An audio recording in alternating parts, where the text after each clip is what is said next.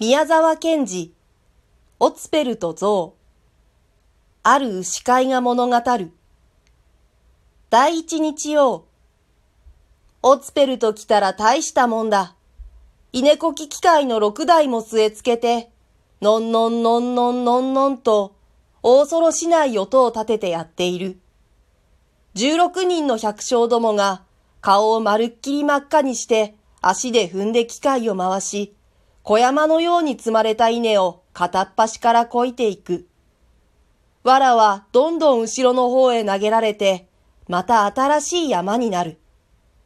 そこらは、もみや藁から立った細かな塵で、変にぼーっと黄色になり、まるで砂漠の煙のようだ。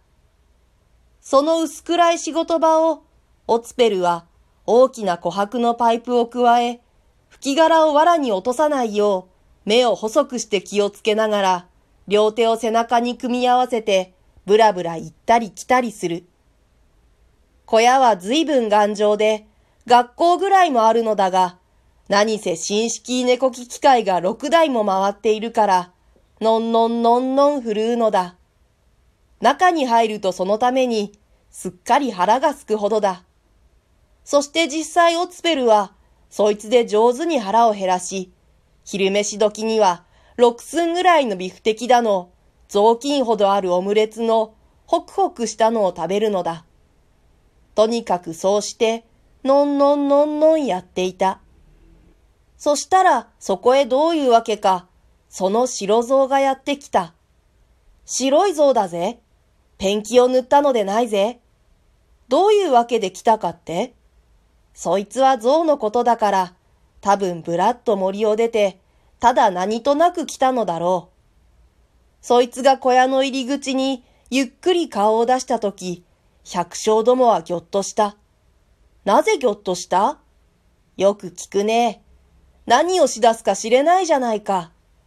かかり合っては大変だから、どいつも皆一生懸命自分の稲をこいていた。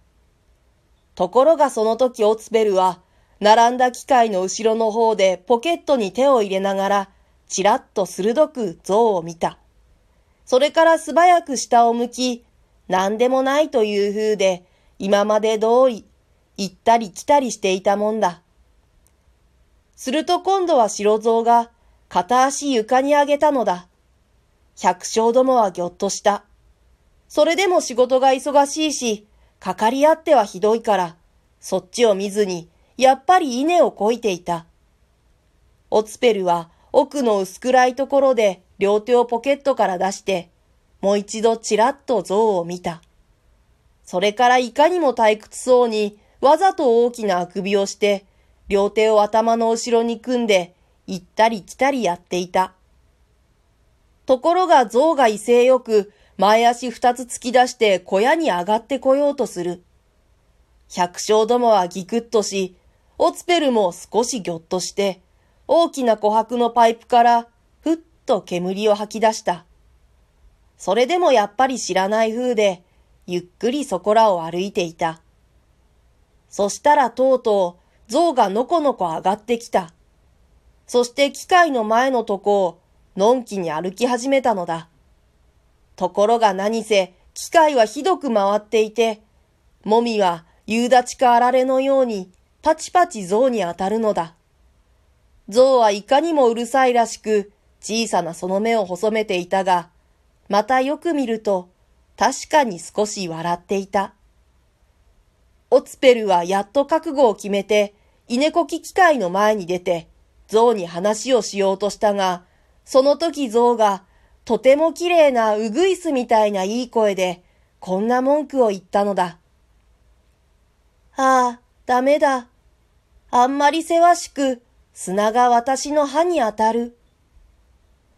まったくもみは、パチパチパチパチ歯に当たり、また真っ白な頭や首にぶっつかる。さあ、オツペルは命がけだ。パイプを右手に持ち直し、度胸を据えてこう言った。どうだい？ここは面白いかい？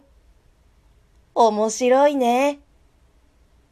象が体を斜めにして、目を細くして返事した。ずっとこっちにいたらどうだい？百姓どもははっとして、息を殺して象を見た。オツペルは行ってしまってから、にわかにガタガタ震え出す。